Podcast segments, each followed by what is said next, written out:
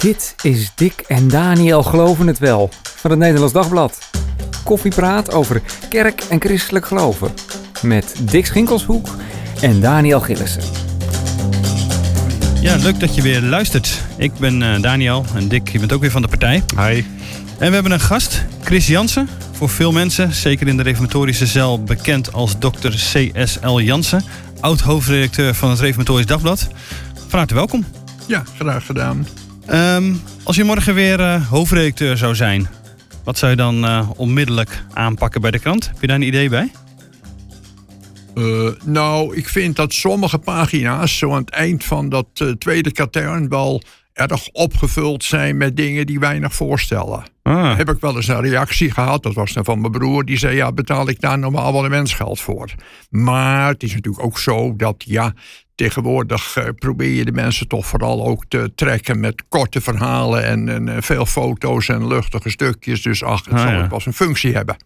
Ja, precies. Je ziet wel dat het misschien noodzakelijk is, maar als je de macht weer zou hebben, dan zou het misschien wel veranderen, begrijp ik. Nou ja, dan is dat wel eens iets waarvan je als lezer nu denk van, ach, nou ja, is dat het nou? Moet je daar nou de pagina mee vullen? Ja, ja, precies. Nee, gewoon lekker lange verhalen. Het wordt nog steeds korter inderdaad. Ook de bijdrage die ik mag schrijven, of dat nou voor het Reformatorisch Dagblad of voor de Saambinder is, die moeten toch wel steeds korter worden. De Saambinder, het kerkblad van de Griffen-Midden-gemeente, waar we onder andere over gaan. Zelfs daar slaat het toe, dat is ongelooflijk. Want hoe lang ben je weg als hoofdredacteur? Nou, dat is van 2003, dus dat is al bijna 20 jaar. Ja, dus dat is al een tijd geleden. Nou, fijn dat je er bent. Aanvankelijk zou hier dominee Maarten Klaassen zijn, maar die moest zich ziek melden. De aflevering over homoseksualiteit en man-vrouw verhoudingen, die hou je nog te goed. Begin januari komt hij weer terug. We gaan nu praten over de Gereformeerde Gemeente en de reformatorische cel. We hebben daar in het Nederlands Dagblad de afgelopen weken veel aandacht aan besteed. En daarom gaan we dus met jou, Chris Jansen, doorspreken. Je bent socioloog, kenner van de Gereformeerde Gemeente en betrokken kerklid. En ook schrijver dus, dat kwam al ter sprake, van het kerkblad De Saambinder. En in 1985 ben je gepromoveerd op een sociologisch onderzoek, Bewaar het Pand. Had je gedacht dat je daarna 40 jaar nog eens over zou gaan praten?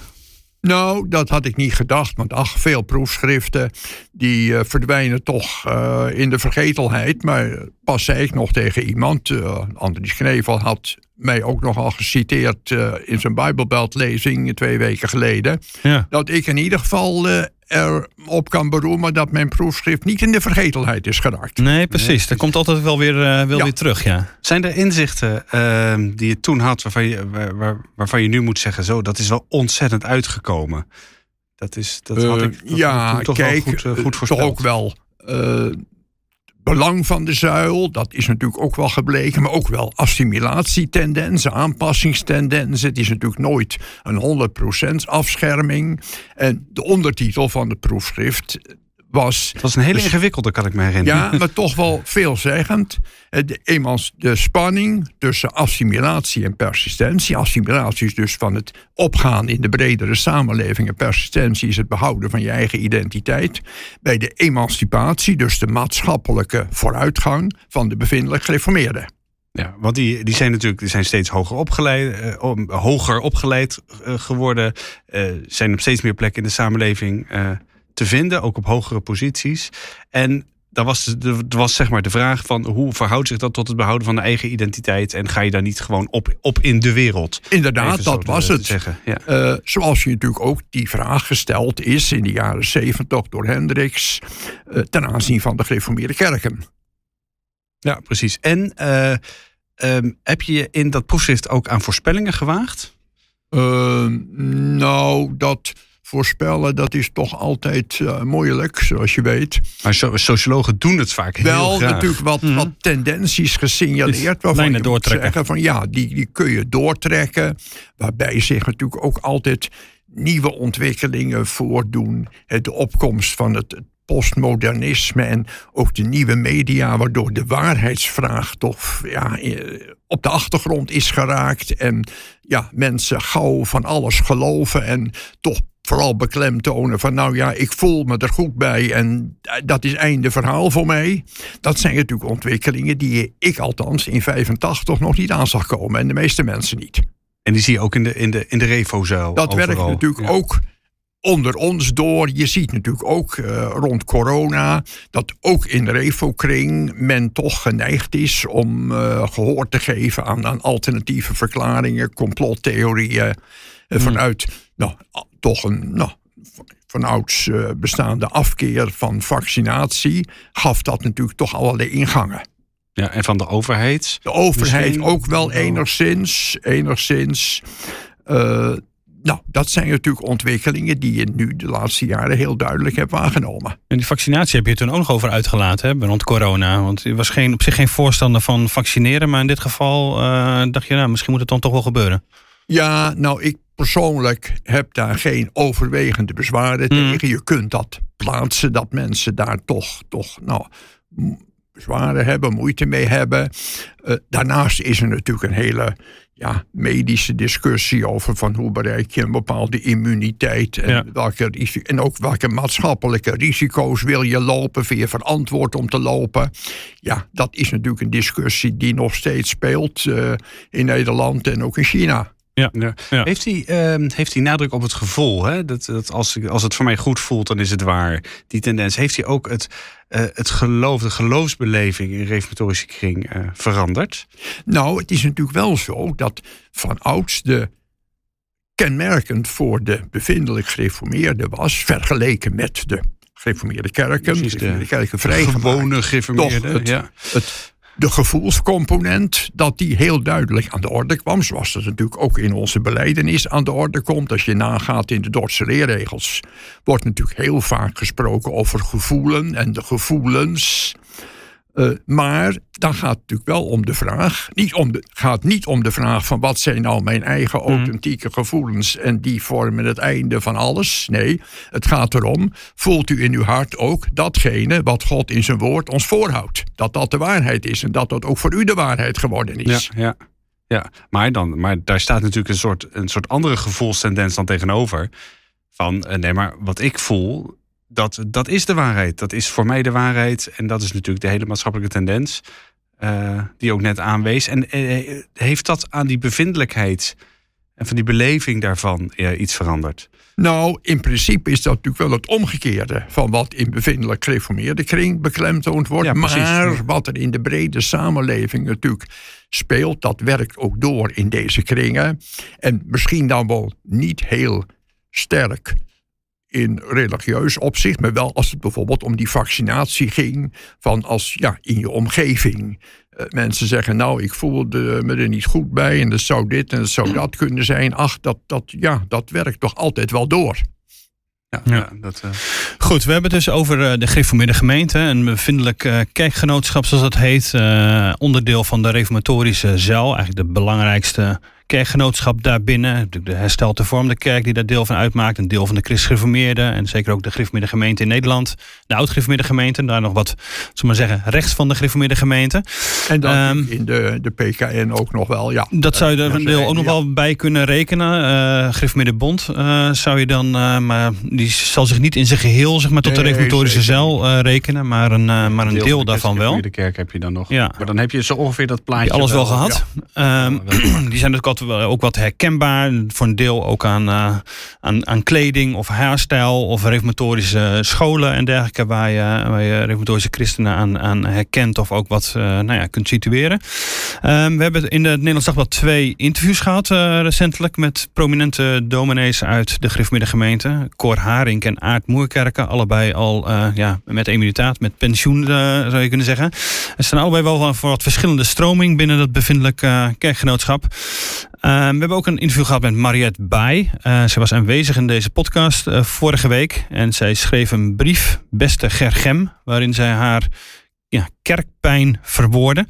Ja, want ze had afscheid genomen van de Griffen-Midden gemeente, is daar tegen dingen aangelopen.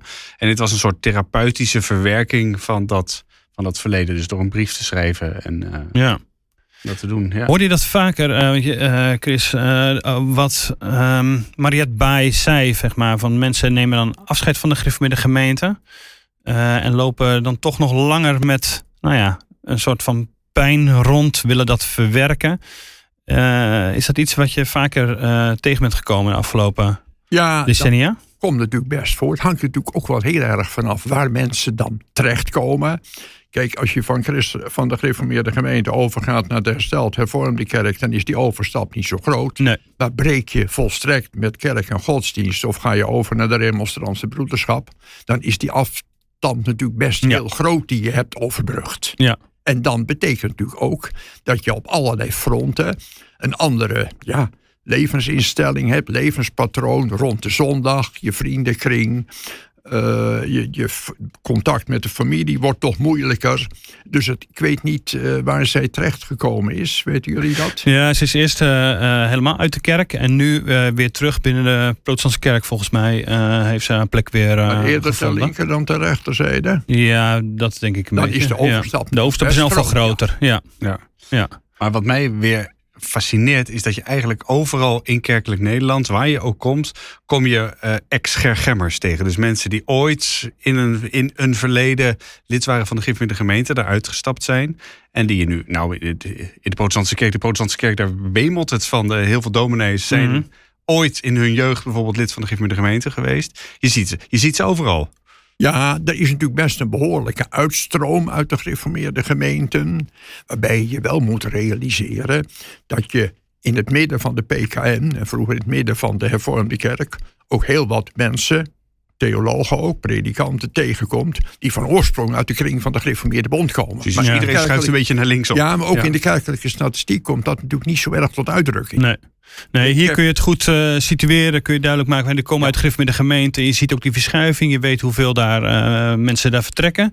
Ja. Maar van Griffen-Midden-bond naar het midden van de kerk, die verschuiving zie je natuurlijk minder, kun je minder cijfermatig onderbouwen. Ja, dan moet je dat echt weten. Of in een interview wordt dat genoemd. Ja. Van huis uit komt die uit de Gereformeerde Bond.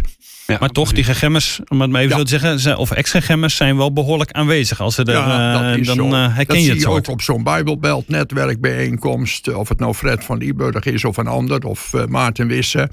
Die komen allemaal uit de Gereformeerde Gemeente. Grote theologen in de protestantse kerk. En we kunnen er niet omheen, er zitten er ook twee hier aan tafel.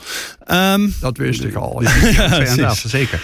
Maar Daniël, jullie hebben ooit, volgens mij, Chris Daniël, jullie hebben ooit becijferd ongeveer om hoeveel mensen dat gaat.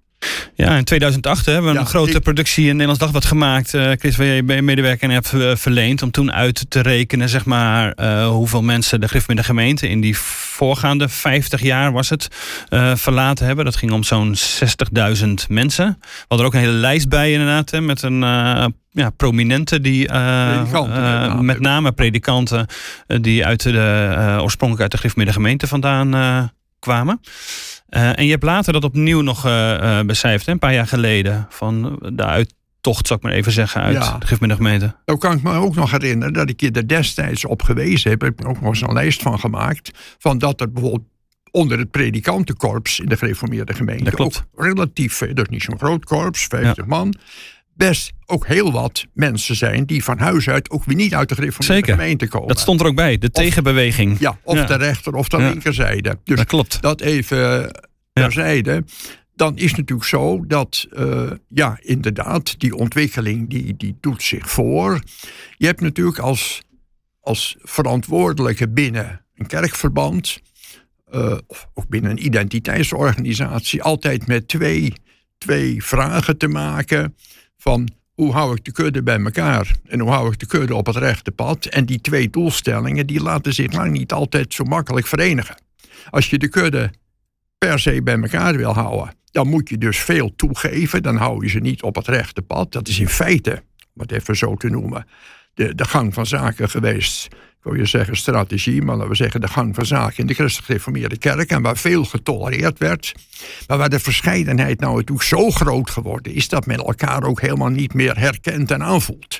Nee, waar we ook in deze podcast ons wel eens hebben afgevraagd van hoe lang duurt het nog voordat die kerk op zijn minst in tweeën scheurt. Met de eerder genoemde Andries Knevel aan tafel. Knevel aan tafel. Nou, de andere lijn is natuurlijk toch als je zegt van wij stellen die andere vraag voorop. Hoe houden we ze op het rechte pad, simpel gezegd. Ja, dan zul je niet iedereen kunnen en willen meenemen. Ja. Een aantal zullen uit zichzelf weggaan. En van anderen zul je moeten zeggen van je kan toch hier geen ambtsdrager of zelfs gemeentelid zijn. Nee, precies. En dan krijg je ook waar we... En dan komen we zo even analyse van jou, Dick. Want dit sluit daar eigenlijk een beetje bij aan. Je hebt een analyse recentelijk geschreven over de Gereformeerde Gemeente. Wat was jouw conclusie? Nou, wat mij dus precies hetzelfde als jij, Chris, net zei. Dat de Gereformeerde Gemeente in mijn beleving zuiniger zijn op hun leer dan op hun mensen. Dat was, ja, dat is net anders geformuleerd als ik het formuleerde. Ja. Maar in feite stel je dan dus primair de vraag van hoe houden we ze op het rechte pad. Ja. En ja, als die allemaal meegaan, ja, dat is heel jammer, uiteraard.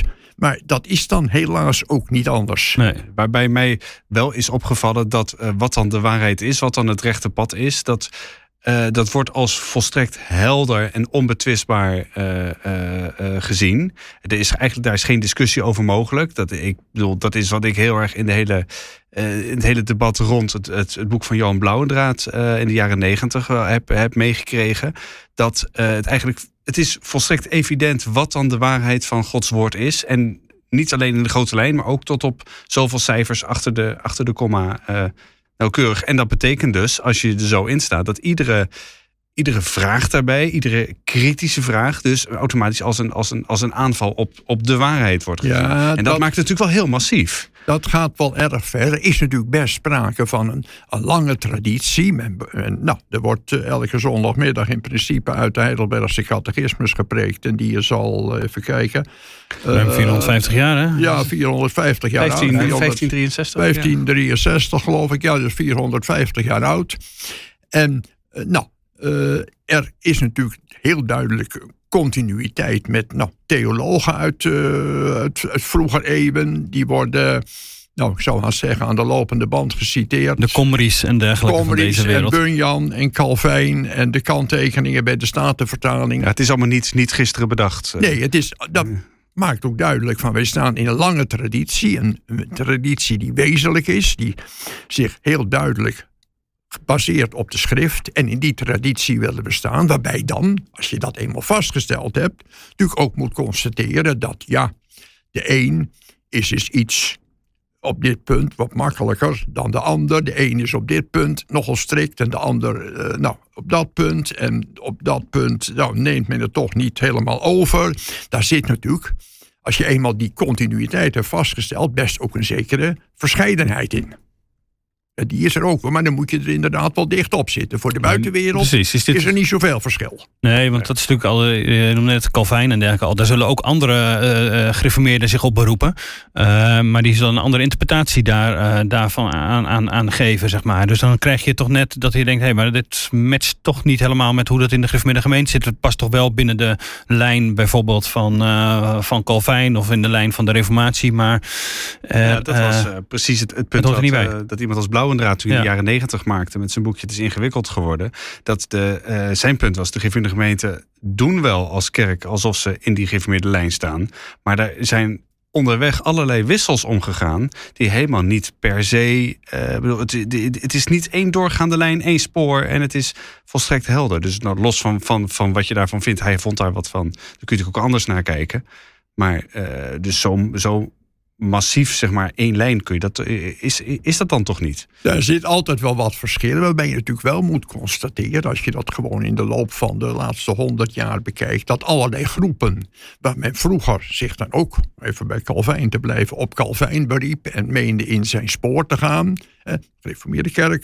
Gereformeerde kerken vrijgemaakt, na 1 of 2 generaties daar toch ver van afgeraakt waren en dat zelf ook dan wel toegaven. Ja. De Gereformeerde Gemeente, zijn er in jouw opinie dichtbij gebleven? Ja, dat is natuurlijk toch altijd nog steeds het beroep op Calvijn. Onze dominee is een preker, niet elke zondag uiteraard, maar af en toe citeert de man nog. Ja. En heeft dat dan kennelijk ook bestudeerd. Ja. Even over de reformatorische zeil, waar de Gereformeerde Gemeente dus een belangrijk onderdeel van uitmaakt. De Gereformeerde Gemeente in 1907 ontstaan. Na herverkaveling zou je kunnen zeggen in het kerkelijk landschap toen de tijd. Een kerkfusie, ja. Een kerkfusie, en daar ging ook nog een deeltje niet mee als ik het wel heb. En, precies, dus dat hoort er ook allemaal bij. Iets van de kerkelijke kaart op mijn reformatorische school is wel blijven hangen. Hoe is die reformatorische zeil eigenlijk ontstaan? Want daar heb je je proefschrift over geschreven, zou je kunnen zeggen. Hoe is die in de jaren 70, als ik het denk ik ongeveer moet situeren, nou precies ontstaan? Ja, kun je het beste toch wat teruggaan.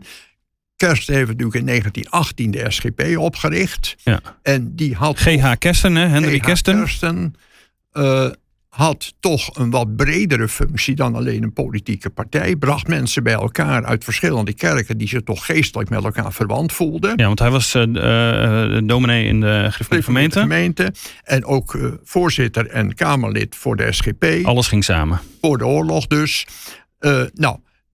Dan heb je, dat is een tweede lijn, had je altijd al voor de oorlog vanuit de Gereformeerde Gemeente eigen scholen. Dat kon natuurlijk na de onderwijspacificatie. En toen in de jaren 60, door allerlei ontwikkelingen, met name in de Gereformeerde Kerken, de doorsnee christelijke scholen, hè, toen heette de CNS-scholen, Christelijk Nationaal Schoolonderwijs, toch hun orthodoxe identiteit gingen verliezen, omdat de Gereformeerde Kerken nogal op drift raakten. En die waren daar toch vaak, hadden daar vaak een centrale positie in. Mm-hmm. Zijn er in allerlei plaatsen reformatorische scholen opgericht. Vanuit de Gereformeerde Gemeente, vanuit de rechterkant van de Christelijk Gereformeerde Kerken, vanuit de rechterkant van de Hervormde Kerk, Oud Gereformeerde. En kwam dat bij elkaar. En kwam dus. En kreeg je ook, de Mammoetwet maakte dat geloof ik makkelijker, allerlei scholen, gemeenschappen voor voortgezet onderwijs. Ja, in eerste instantie ging het over basisscholen, of wat we nu basisscholen noemen, en later precies die middelbare scholen. En dan de derde poot, zou je kunnen zeggen, is het Reformatorisch Dagblad, wat in 1971 van de grond kwam. Ja, en toen was de vorming van de cel compleet, met een eigen... Ja, dan heb je nog wel allerlei andere organisaties gehad, voor gehandicaptenzorg en voor weduwen en weduwnaars en nog... Maar politieke partij, onderwijs en dus krant, dan ben je er wel, zeg maar. Ja. Belangrijkste. Maar dat is dan dus eigenlijk heel sterk een reactie geweest, als ik dat zo hoor, op die, zeg maar die verwatering in gewoon geïnformeerde kringen. Die gewone geïnformeerde zeil, die verwaterde, die viel ook uit elkaar natuurlijk vanaf de jaren 70. In een enorm snel tempo. Ik hoor je zeggen, de Refozeil is daar een reactie op geweest. Ja. Wacht even, maar nu verliezen we te veel. Dit gaat te snel. Voorheen, laten we zeggen, bij ons thuis lazen we vroeger de Rotterdammer van Diemer. Goed, dat was niet een gereformeerde gemeentekrant. Diemer zal wel gereformeerd geweest zijn, maar hield toch rekening met wat er ook ter rechterzijde van hem leefde. Meer dan Trouw dat deed. Maar ja, de Rotterdammer ging op in Trouw. En Trouw was ook Trouw niet meer van na de oorlog. Dus ja, men voelde zich steeds meer vreemd daarin. En dat versterkte natuurlijk de gedachte van, kunnen wij niet een eigen alternatief daar tegenover stellen? En dat is het Reformatorisch Dagblad? Ja, het Reformatorisch Dagblad. In het onderwijs precies zo, ja. En bij de SGP, dat is natuurlijk al tientallen jaren daarvoor. Want nu hebben we het over de jaren 70. SGP is van 1918. Dat zou je eenzelfde soort ontwikkeling kunnen noemen, dat vriendelijk gereformeerden zich niet herkenden in de koers van zeg maar die grote gereformeerde partij, de ARP. De historisch gezien speelt er natuurlijk heel erg mee dat in 1917 de evenredige vertegenwoordiging werd ingevoerd. Daarvoor had je een districtenstelsel. Dat maakt het natuurlijk voor kleine partijen moeilijk om in de Kamer te komen. Met evenredige vertegenwoordiging kon je met 1% van de stemmen, nee, met minder. Want in het begin was die regel er niet dat je de volle kiesdeler moest halen. Je kon met iets meer dan 0,5% van de stemmen in de praktijk, die je in het hele land kon verzamelen... Ja. Kon je in de Kamer komen. Ja. Zonder evenredige vertegenwoordiging was de SGP nooit in de Kamer gekomen, was de SGP wellicht ook nooit opgericht. Nee, precies. Dus dat speelt daar natuurlijk enorm mee. En als we dan die lijn verder doortrekken, want er is natuurlijk ook gezegd van dat de verwatering van het protestants-christelijke onderwijs, zeg maar het doorsnee protestantse christelijke onderwijs, dat versneld is geraakt, omdat vrijgemaakte gereformeerden hun eigen scholen gingen oprichten, omdat reformatorisch hun eigen scholen gingen oprichten. En dat vervolgens vanuit die scholen gezegd werd, moet je nou eens kijken hoe verwaterd dat protestants-christelijk onderwijs is geworden. Maar dat heeft natuurlijk op een bepaalde manier, heeft die vorming van die vrijgemaakte zeil en die reformatorische zeil, heeft natuurlijk ook de verwatering van de gewone gereformeerde zeil wel versneld. Ja, heeft dat is niet tegengehouden. Zichzelf versterkend proces, zei het, dat soms ook wel. Ik weet ook wel een voorbeeld, toen in Apeldoorn de Jacobus Fruitierscholengemeenschap van de grond kwam. De Reformatorische scholengemeenschap? Ja, een paar dorpen verder. Toen ze voor een hoofd zochten voor een christelijke school voor voortgezet onderwijs, zei ja, we moeten wel iemand hebben die kerkelijk mee levend is, want anders dan verliezen we nog meer mensen. Dus dat effect heb je ook wel. Maar in zijn totaliteit moet je natuurlijk zeggen dat, ja, je moet gewoon kwantitatief bekijken, de vrijgemaakte groepering en ook de reformatorische groepering natuurlijk maar, ja, 15% uitmaakte van die brede protestants-christelijke zuil. Dus die hadden nooit die ontwikkeling kunnen stuiten, want die andere 70-80% wilden toch een kant uit. Die zijn niet aan het gewoon door. Ja. Ja. Ja. Ja.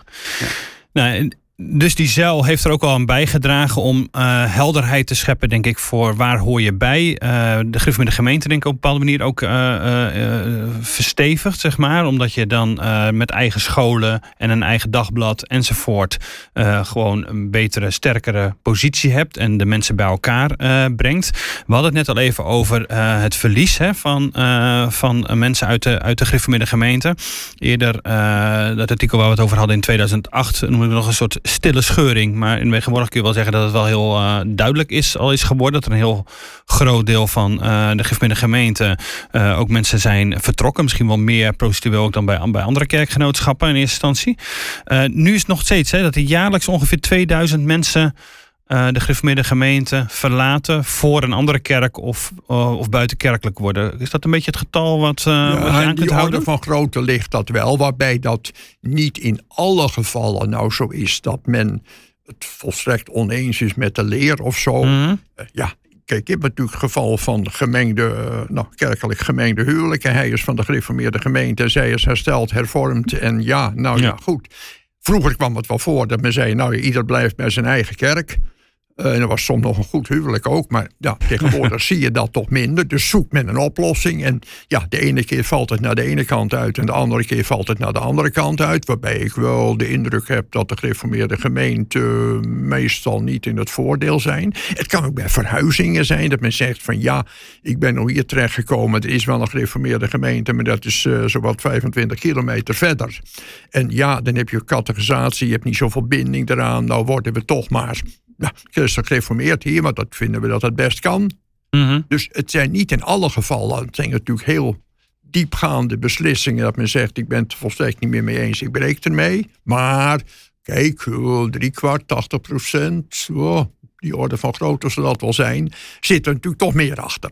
Ja. Nu noemde dominee Moerkerk in het interview dat we als krant met hem hadden als belangrijkste reden dat mensen de regels zat zijn. Geen televisie, vrouwen lang haar, een rok aan. En dat mensen op een gegeven moment denken, maar dit vind ik te veel uiterlijkheden. Ik kap daarmee.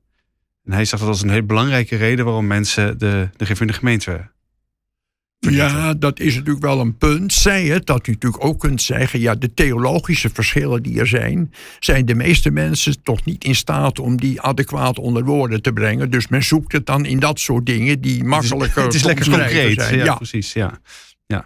Maar die theologische verschillen zijn dus maar een deel, denk jij, van als je het analyseert, van de mensen die vertrekken. Dat voor anderen om allerlei praktische redenen is. Nou, kijk, wat ik net noemde van gemengde huwelijken, van gemengde verkeringen enzovoort. Dat is natuurlijk, ik heb daar nooit cijfers over gezien, maar dat schat ik dat je dan niet verder komt dan 15-20%. Wat in een aantal gevallen is natuurlijk ook zo. Dat als iemand trouwt met een jongen of meisje, zullen we zeggen, die vrijgemaakt is. Ja, dat doe je ook niet zo gauw als je heel sterke binding aan je eigen kerk hebt. Dus dat is altijd weer een combinatie van verschillende factoren. Ja, want dan zoek je het in de refozaal, toch? Ja, inderdaad, dat is zo. Dan gaat de verkering uit, dan gaat het huwelijk niet door. Als ze het er niet over eens kunnen worden. Nee.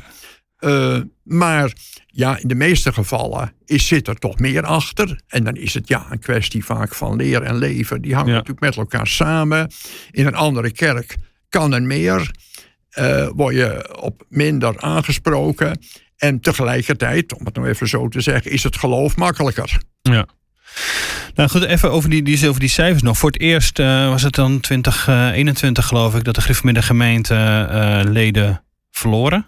Is het een soort scharniermoment dat het ook wel eens zo zou kunnen zijn dat door hetzelfde aantal mensen dat steeds de kerk verlaat. En tegelijk een dalend geboorte...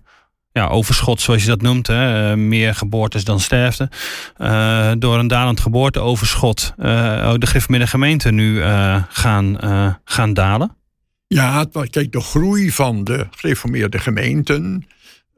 maar dat was natuurlijk ook de vrijgemaakte kerk... de gereformeerde kerk in de tijd dat die nog groeide... Ja. Die kwam niet zozeer door toestroom van buiten... maar toch dat er een geboorteoverschot was... dat ligt, kijk, het Nederlandse geboortecijfer ligt op iets van 10 promil... in de gereformeerde gemeente toch wel bijna 20. Dus iets eronder, een paar jaar geleden lag het er iets boven. Nou ja. Dan heb je natuurlijk toch een behoorlijk geboorteoverschot. En om het nou even zo te zeggen, daar kun je dan... Even plat, compenseert. Daar kun je een deel van verliezen en toch nog groeien. Ja. Precies. Maar die tijd is voorbij, denk ik. Ja, want dat geboorteoverschot dat zakt toch wel wat. Ja. En de uitstroom die blijft. Dus inderdaad, nu zit men op een pijl dat het soms iets groeit, soms iets zakt. Maar het had ook met een plaatselijke scheuring te maken. Ja. En dan heb je een collectieve uittreding. Ja. Het groeit nog iets, maar dat zijn er dus 100 per jaar of zo. En ja, kijk, als het geboortecijfer nog weer eens iets verder zou zakken... of de uitstroom nog weer eens iets toeneemt... dan kom je natuurlijk in een situatie dat het ledental gaat afnemen. Ja, je zit nu ongeveer op 107.000 of zo? 107.000, en dat is natuurlijk een situatie die je al... minstens 20 jaar in de christelijk gereformeerde kerken hebt... en de laatste 10, 15 jaar ook in de vrijgemaakte kerken. Ja, want ik geloof dat nu de vrijgemaakte weer richting de aantal van de gereformeerde gemeente tenderen. Ja, inderdaad. Daarom fuseren ze natuurlijk met de Nederlandse gereformeerde. Zo het? Want voor mijn beeld, 107.000 leden van de Griffen in de gemeente. De reformatorische zaal in totaal, moeten we dan rekenen op, wat is het, 300.000? Ja, dat is heel moeilijk, omdat met name naar de hervormde of naar de PKN kant tegenwoordig je het moeilijk af kan grenzen. Vaak werd dan gekeken, zelfs als het ging om de aanvraag van reformatorische scholen, naar het aantal SGP-stemmers. Nou, dat is tegenwoordig iets van, 200.000 geloof ik. 180, ja. Ja, de laatste keer zaten ze bijna 200.000. Nou, dan moet je daar natuurlijk nog weer bijtellen. Niet-stemmers, niet-stemgerechtigden. En dan is het ook nog zo dat de SGP meer dan vroeger stemmen trekt van buiten de eigenlijke SGP-kring. Heeft te maken met de zwevende kiezers, waardoor mensen makkelijker zeggen... nou ja, goed, het is wel mijn richting niet, maar op dat punt vind ik goede peer. Dat ze gelijk hebben. Dan stem ik erop. En volgende keer stemmen ze weer op heel wat anders. Dus vroeger kon je makkelijker de SGP-stemmers gelijkstellen met de bevindelijk gereformeerde kring. Dus ik heb, dacht ik, in mijn proefschrift een getal genoemd van 250.000... Nou ja, we zeggen tussen 250.000 en 300.000 in die orde van grootte. Ja. Maar veel meer kan je daar eigenlijk niet met goed fatsoen over zeggen. Maar nog even dat scharnierpunt. Gaat dat nu, zal het minder worden de komende, als je er 10, 20 jaar vooruit kijkt? Ja, vooruitkijken is altijd moeilijk. Maar we vragen aan een socioloog, die kan wel even wat lijnen trekken, toch? Op zich zit het, zou dat best eens kunnen zijn, moet je daar wel rekening mee houden dat zo is. Zoals je dat natuurlijk ook in andere kerkverbanden ziet. Ik noem al Christelijk Gereformeerde Vrijgemaakte. De Gereformeerde Bond is natuurlijk een groepering die zich statistisch moeilijk laat vangen. Ja. Ja. Maar er zijn toch ook duidelijk aanwijzingen dat behoorlijk terugloopt. Je hebt die studie van Marijn Wijma gehad van... een menigte die mentale kan, van voorjaar gepromoveerd op de kerkelijke statistiek. Die komt nogal voor de Gereformeerde Bond met cijfers die behoorlijk dramatisch zijn. Ik heb dat van tevoren ook onder ogen gehad. Haar gezegd van die cijfers, dat kan haast niet kloppen wat jij daarin hebt staan. Maar goed. Het is te somber. Te somber. Ze rekent, maar trouwens, je kan dat niet fatsoenlijk berekenen. Want van ouds hadden natuurlijk ook orthodox hervormde gemeenten een grote rand van mensen die waren hervormd. Opa was hervormd, mijn vader was hervormd. Ja, het zegt nog niks, zeg maar, of je het helemaal bij thuis voelt. Begraven worden. Maar ze kwamen weinig in de kerk, ook al was het dan van de Gereformeerde Bond signatuur. Ja. Dus dat is moeilijk. En dat waren niet altijd SGP-stemmers. Nee, zeker niet. Maar dat loopt natuurlijk behoorlijk terug. Kerkgang is natuurlijk een relevante indicator. En dan zie je natuurlijk dat... en in de vrijgemaakte kerken en de linkerzijde de Christelijk Gereformeerde Kerk en de linkerzijde de Gereformeerde Bond de tweede kerkdienst heel sterk terugloopt. Ja, maar je kunt dus even voor de Gereformeerde Gemeente denk je wel van de komende 10, 20 jaar, dan gaat dat ook wel teruglopen. Dat lijkt even het alle schijn van. Het is waarschijnlijker dan dat het zou stijgen. Ja. Dat we zo zeggen. En dat heeft dan te maken met dat als je dat vanuit gaat dat het aantal vertrekkers een beetje gelijk zal blijven, dat het dalende geboorte overschot. Dat zie je dat wat daalt. Niet veel hoor. Van 21 promil naar 20,4. En dan van 19 naar 19,6. En dan naar 18,8. Dat zijn wel precies de cijfers. En weer een keer 19,1. Dat golft ook een beetje. Ja. Andere indicator is natuurlijk ook altijd het aantal jongeren dat belijdenis doet. En wat je dan kunt relateren aan het geboorteaantal 20 jaar daarvoor. Mm-hmm. En dan zie je dat ook wel terugloopt. Ja. Niet zo dramatisch als in de vrijgemaakte kerken. Daar is dat natuurlijk dramatisch teruggelopen de laatste decennia. Ja. Maar dat loopt toch wel wat terug. Maar is het niet gewoon een zoals het straks in de Griffen-Midden-gemeente ook zal gaan? Ik wil niet altijd pessimistisch klinken, maar dan krijg je Gerard Dekker. Ik wil zeggen, dat is natuurlijk wat. Maar Gerard Dekker heeft ook wel eens opmerkingen gemaakt. Dat natuurlijk dat verhaal wel opgaat als je de vrijgemaakte vergelijkt met de synodaal gereformeerden, maar dat de bevindelijk gereformeerden toch wel een categorie apart zijn. Ja. In wat voor zin zijn die een categorie apart? Heeft dat met die zuil te maken? Want die hadden de vrijgemaakte ooit ook. Ja, daar heeft het wel mee te maken, maar ook wel met de andersoortige geloofsovertuiging. Die toch, wat meer diepgang heeft. En diepgang, wat bedoel je daarmee? Dat toch minder makkelijk, daarmee breekt toch de ernst van de boodschap. Ja. Is toch sterker aanwezig bij kerkvolk. Ja, de klem van het eeuwig behoud. De klem van het eeuwig behoud. Dat de mens voor God zal moeten verschijnen. En dat het geloof toch allemaal, het heil toch allemaal niet zo vanzelfsprekend is. Dat in de gereformeerde kerken en bij de vrijgemaakten was er toch wel een zeker automatisme van als je trouw kerkelijk met levend bent, dan moet het toch wel goed een beetje aflopen. Ja, en dat is natuurlijk in de gereformeerde gemeente helemaal niet het geval, want je kunt zeer kerkelijk met levend zijn, maar nog steeds heel onzeker zijn over het eeuwig behoud, over of je het ware geloof hebt. Ja, dat is natuurlijk toch zwaarder geladen. Ja. Zou je in de Gereformeerde Gemeente ook nog kunnen zien dat het meer naar elkaar toe kruipt, naar bijvoorbeeld de Gereformeerde Gemeente in Nederland, een afsplitsing uit 1953? Die verhoudingen die zijn wel een stuk vriendelijker geworden. Gaan we een fusie zien? Gaan we een fusie zien over 20, 30 jaar? Dat weet ik nog niet. Maar kijk, dat is natuurlijk op allerlei fronten, op allerlei manieren is dat te verklaren. Al was het alleen maar dat de generatie die conflicten heeft meegemaakt, die met elkaar gebotst heeft, die zijn overleden. Ja. Heb je natuurlijk ook in de vrijgemaakte kerken ten opzichte van Nederlands gereformeerden. Een tweede is dat men natuurlijk toch ook elkaar nodig heeft, met elkaar samen wil werken, elkaar tegenkomt. En toch ook wel weer constateert van ondanks alle verschillen zijn er toch ook nog een heleboel overeenkomsten. Mm. En dat maakt dat de verhouding minder gespannen is dan die 30, 40 jaar geleden was. Ja, je hebt iets nodig, denk ik, ook, kan ik me voorstellen, om die zeil uiteindelijk, die heel belangrijk was, hè, waar je net al even over eens waren, van wat is het belang van de zeil, de reformatorische zeil, ook voor de Gereformeerde Gemeente, en dat duidelijk dat die leer ook helder staat. Die zeil, die moet natuurlijk in stand blijven vanuit perspectief, zeg maar, van de Gereformeerde Gemeente. Ja, natuurlijk, de SGP... Je hebt het RD, allerlei organisaties. Het gaat niet vanzelf goed, zeg maar. Nee, je moet dat altijd wel met zorg. Moet je die verhoudingen in de gaten houden. Sommige organisaties is het echt zo dat bestuurszetels kerkelijk zijn ingekleurd. Van, als een christelijk gereformeerd bestuurslid opstapt, dan wordt het uitdrukkelijk weer een christelijk gereformeerde gezocht. Mm-hmm. Dat staat dan ook op de uitnodiging van de vergadering van die en die is kandidaat gesteld, lid van de christelijk gereformeerde kerk daar.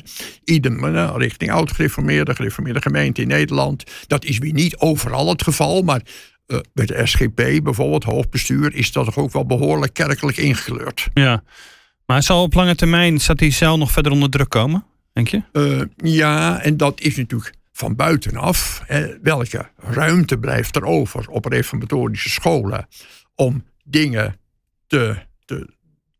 uit te dragen die botsen met de dominante waarden in onze cultuur. En dat is dan met name rond man-vrouw verhoudingen, homoseksualiteit enzovoort, enzovoort. Ja, de onderwerpen die we met Maarten Klaassen zouden bespreken. Inderdaad, dat soort onderwerpen. Maar er is natuurlijk ook een interne erosie van wat in de buitenwereld normaal is, dringt ook door in de kerk. Ik heb al eens geschreven een artikel onder de kop van de reformatorische wereld. Reformatorische gezindte volgt de wereld op afstand, bepaalde tijdsvertraging. Ja. Daar zit natuurlijk niet helemaal op. Er zit gewoon 30 jaar tussen. Daar zit best wel wat tussen. En dan is dat soms op het niveau van opvattingen, soms op het niveau van gedragingen. Kijk, echtscheiding is men altijd nog tegen. En dat is ook terecht. Maar je ziet natuurlijk wel dat het vaker voorkomt. En wat in de buitenwereld gewoon is, dat werkt toch altijd door. Dus, welke gevolgen gaat dat hebben uiteindelijk voor de zaal? Ja, een bepaalde slijtage toch wel. Niet alleen, je moet niet alleen kijken naar de druk van buiten, maar ook van hoe houden wij onze eigen mensen, hoe weten we die te binden aan datgene wat ons als school, partij, kerk toch altijd voor ogen heeft gestaan. Ja, want zoals je het nu schetst, komt het op mij over, vooral als dat een zuil, vooral een vertragend effect heeft, maar dat uiteindelijk gaat alles dezelfde kant op. Of is dat cynisch? Kijk, om te zeggen van over 100 jaar zijn ze waar Kuytert 30 jaar geleden al was. Bijvoorbeeld. Zo simpel zit de wereld natuurlijk ook weer niet in elkaar. Maar die tendenties zijn er wel. En dat kan natuurlijk op twee manieren.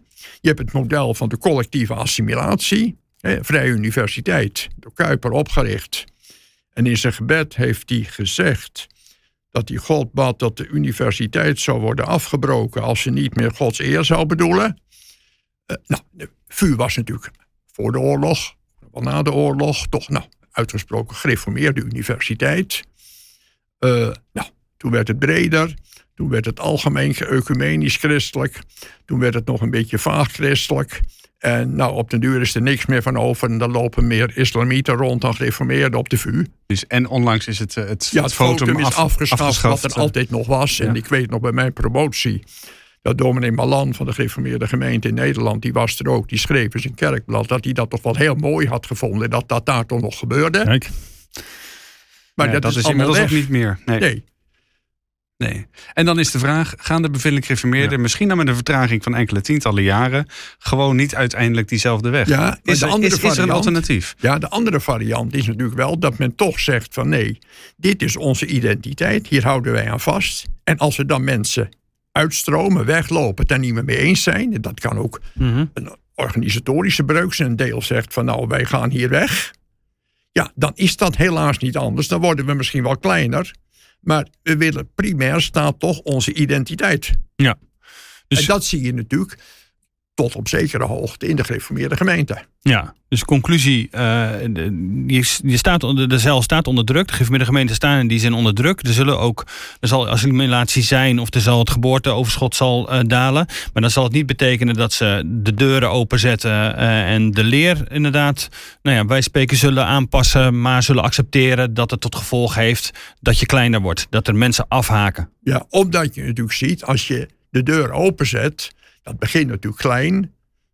De Volkskrant had vroeger als onderkop Katholiek Dagblad voor Nederland. Toen werd dat, zo 1965, werd dat geschrapt. Maar met een stuk van de hoofdredacteur van mensen, wij blijven natuurlijk een katholieke krant hoor. Maak je geen zorgen, maar we vinden het niet zo nodig om dat elke dag nog op de voorpagina te zetten. Na 30 jaar zeiden ze van je kan aan de overlijdensadvertenties nog zien dat de Volkskrant een katholieke krant is. Tegenwoordig kan je dat ook niet meer zien. Daar is natuurlijk niks meer van overgebleven. Dat soort veranderingen worden altijd aanvankelijk gecamoufleerd. Ja. En op de duur is het volstrekt duidelijk. Dat zullen refo's niet doen, dus begrijp ik. Dat is natuurlijk een waarschuwend voorbeeld van als je die kant uitgaat, dan hou je op de duur niks meer over. Oké, hartelijk dank voor deze hele uitleg. Volgens mij helpt het weer om de Griffen-Midden gemeente en ook de reformatorische cel beter te kunnen begrijpen.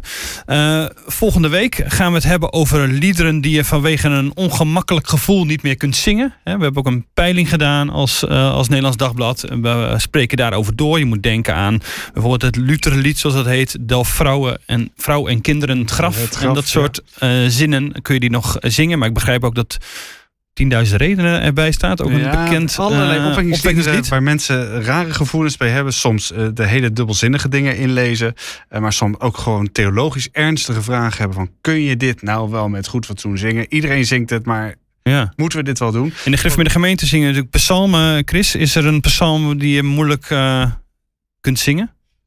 Die is er wel, maar op zich, even nog terugkomend op wat je eerder zei, dat zoals men betrekkelijk groot aantal liederen toch niet meer herkent, zou dat natuurlijk wel eens kunnen wijzen op een niet onbelangrijke verschuiving van de geloofsbeleving. Dat wat vorige generaties relevant was en wezenlijk was en met hart en ziel gezongen werd, dat een volgende generatie daar echt van vervreemd is en zegt van ja, dat kan je niet meer zingen. Neemt niet weg dat je best natuurlijk wel eens passages hebt, formuleringen hebt, die je zegt van ja, hoe moet ik dat plaatsen? Je hebt dat natuurlijk Psalm 137, van in de Statenbijbel is dat dan die uw kinderkens aan de rotsen zou verpletteren. En in de berijming kom je dat ook tegen.